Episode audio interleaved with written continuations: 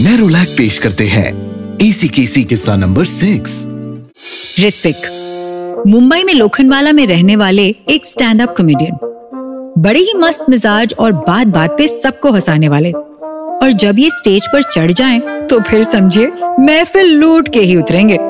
लेकिन पिछले कुछ महीनों से इस मस्त मौला इंसान को स्टेज तो क्या? कुछ पल गुजारने को इंसान भी नसीब न हुए। पहली बात ये सिंगल है। और लॉकडाउन में फ्लैटमेट भी टाइम से अपने शहर निकल गए तो ये और भी अकेले पड़ गए। कुछ दिन तो इन्होंने भी दूसरे मर्दों की तरह नए नए कुजीन्स ट्राई करके गुजारे। रेसिपीज़ में दिल लगाते रहे सोशल मीडिया पर फ़ोटोज़ और वीडियोस डालते रहे। मगर मन ही मन बड़बड़ाते हुए बोल ही देते थे, बेटा ऋत्विक लाइफ ने तो तुम्हारी स्टैंड अप कॉमेडी कर दी है।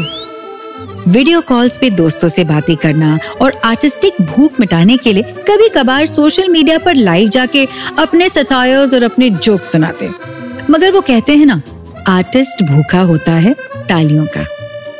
और इंस्टा लाइव में वो तालियों की गड़गड़ाहट कहाँ? फिर भी हालातों को समझते हुए ऋत्विक ने न्यू नॉर्मल के रंगों में ढलना शुरू किया और सोशल मीडिया प्लेटफॉर्म को ही अपने स्टैंड अप का ठिकाना बना लिया। और आए अपने नए अवतार में। द मास्क मैन जी हाँ द मास्क मैन के नाम से एक सीरीज़ निकाली। और न्यू नॉर्मल के मुद्दों पे लोगों को हंसाते। हर शाम सात बजे मास्क पहनकर लाइव जाते। कभी कभार दोस्त पार्टीज़ और गेट टुगेदर्स में आने को कहते, मगर ऋत्विक नहीं जाते। वो बोल देते, भैया कम्युनिटी नहीं इम्यूनिटी चाहिए। ऋत्विक नए रंगों में ढल गए। कुछ पल को ही सही पर अपनी और सबकी बेहतरी के लिए थम गए। क्योंकि वो ये जानते थे कि आने वाले टाइम में हज़ारों स्टेज और लाखों की ऑडियंस मिलेगी। अगर आज मुश्किल की स्टेज में जरा सी सब्र दिखा दे तो। और ऋत्विक ही नहीं, हम सबकी भी तो यही कहानी है। इस बार वक्त ने सबको एक ही तराजू में तोल दिया। लेकिन वक्त ही तो है, ये भी नहीं ठहरेगा, गुजर जाएगा। और काम आएगा तो थोड़ा सा संभल कर चलना।